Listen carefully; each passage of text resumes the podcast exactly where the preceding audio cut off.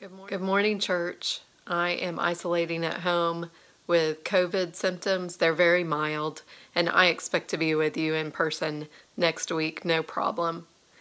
I believe that you've already heard the story from John chapter 2 of Jesus at a wedding in Cana of Galilee, where Jesus turns water into wine. And now I want you to hear from the prophet Isaiah chapter 62.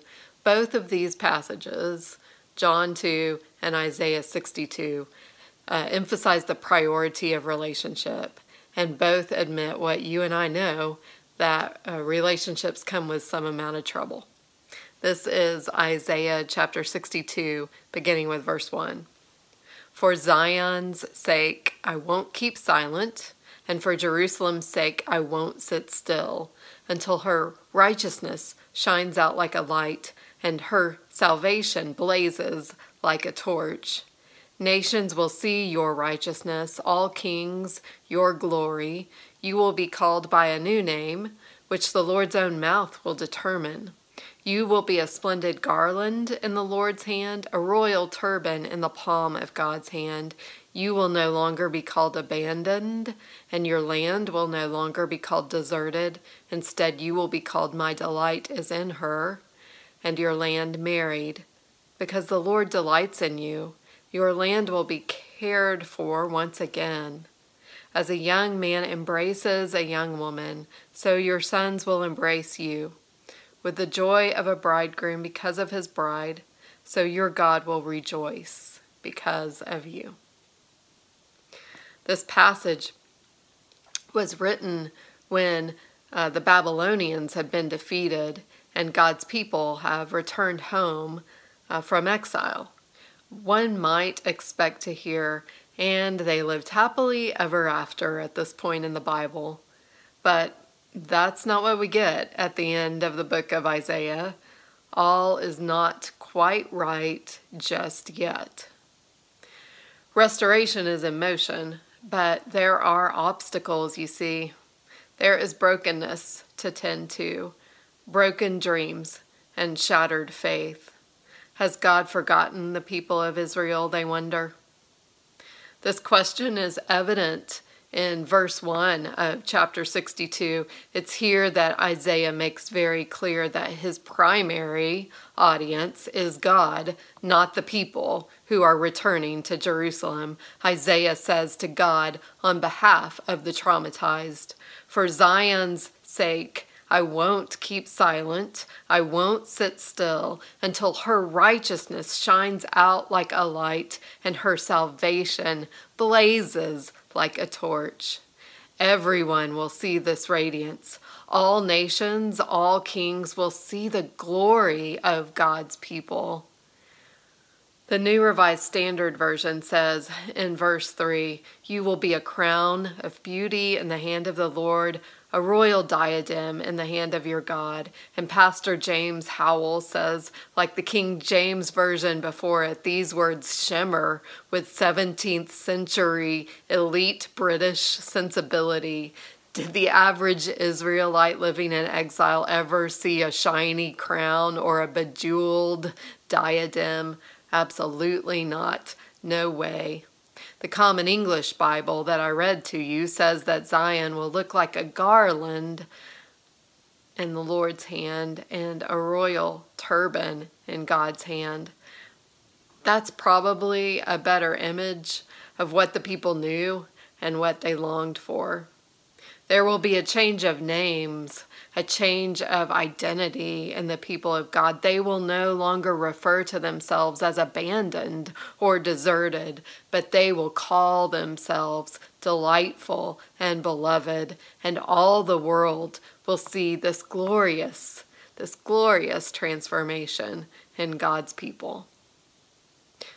I've been thinking I've been thinking about glory this week the short passage in Isaiah about setting things right has at its goal witnessing the glory of the people of God. Late Wednesday afternoon, I walked outside to try to catch the end of a pitching lesson that was taking place in my front yard. The sun was descending in the sky, but not yet setting. Its pleasant light was shining through the tree branches at just the right angle to make every image look warm and alive. Even the dust in the air seemed to shimmer. The gentle breeze, the pop of the baseball gloves, the halos on the men, the spectators, and the players. You know, it was, in my eyes, a glorious sight right in my front yard. The writers of the Jewish annotated New Testament define glory as the visible manifestation of God's presence. The visible manifestation of God's presence. As in John chapter 1 verse 14, the word became flesh and lived among us and we have seen his glory. We have seen the visible manifestation of God's presence, the glory as of a father's only son full of grace and truth. Or in the Hebrew Bible in Exodus chapter 16, where the glory of the Lord appears to the Israelites in the form of a cloud and they understand that even in the wilderness, they will be provided for. Even in the wilderness, they will be fed. You see, glory is a visible manifestation of God's presence. Philosopher Dallas Willard defined glory this way. He said, Glory is the magnificent outpouring of the radiant splendor of God's power, strength, beauty, and goodness.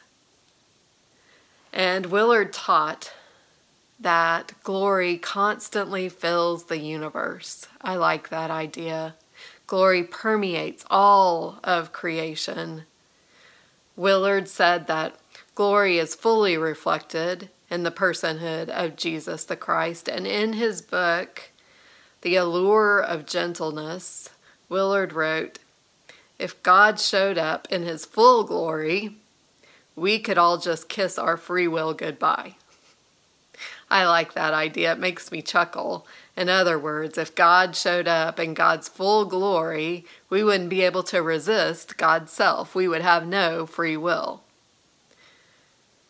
Three of the four gospel writers tell the story of Jesus taking Peter, James, and John up on a mountain to pray. And while they were there, Jesus was transfigured before them. His clothes became dazzling white, and Moses and Elijah appeared in glory, and the disciples saw Jesus' glory, and they were afraid. There was a voice from a cloud. Hmm, suspicious, that said, This is my son, the beloved. Listen to him. Gail O'Day was a brilliant New Testament professor at my seminary when I was a student, and her favorite topic to teach was the Gospel of John. This week I found that she wrote, In Matthew, Mark, and Luke, the revelation of God's glory in Jesus happens in the transfiguration.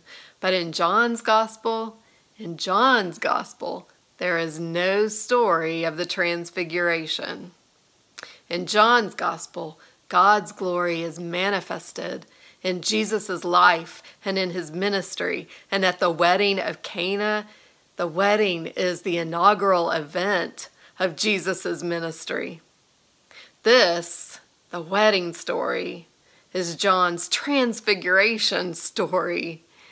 Jesus turns water into wine at a wedding where his family is present, where his friends are present.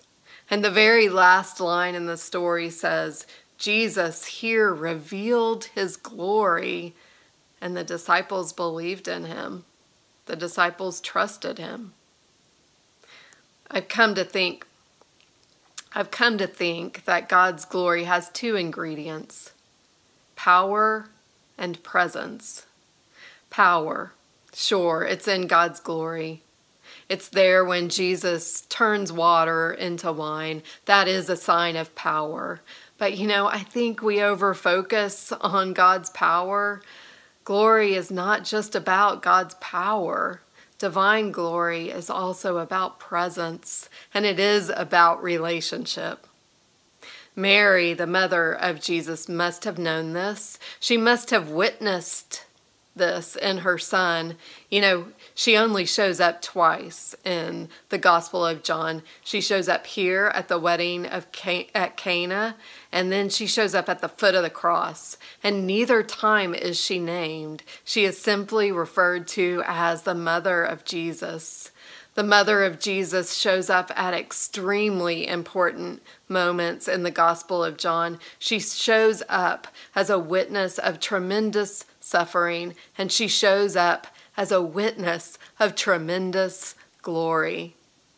At the wedding, Mary shows up confidently anticipating what her son will bring to the problem. She tells the servants, Do whatever he tells you, and they do and Jesus' glory is revealed, and those who follow him trust him. You see, it's my experience. It's my experience that God's glory shows up in the space, in the spaces that are between us. When I experience something or someone to be forcefully good, that is glorious. It doesn't always happen, but it is a witness of God's glory in part. One of one of my favorite book covers is from the book The Book of Joy.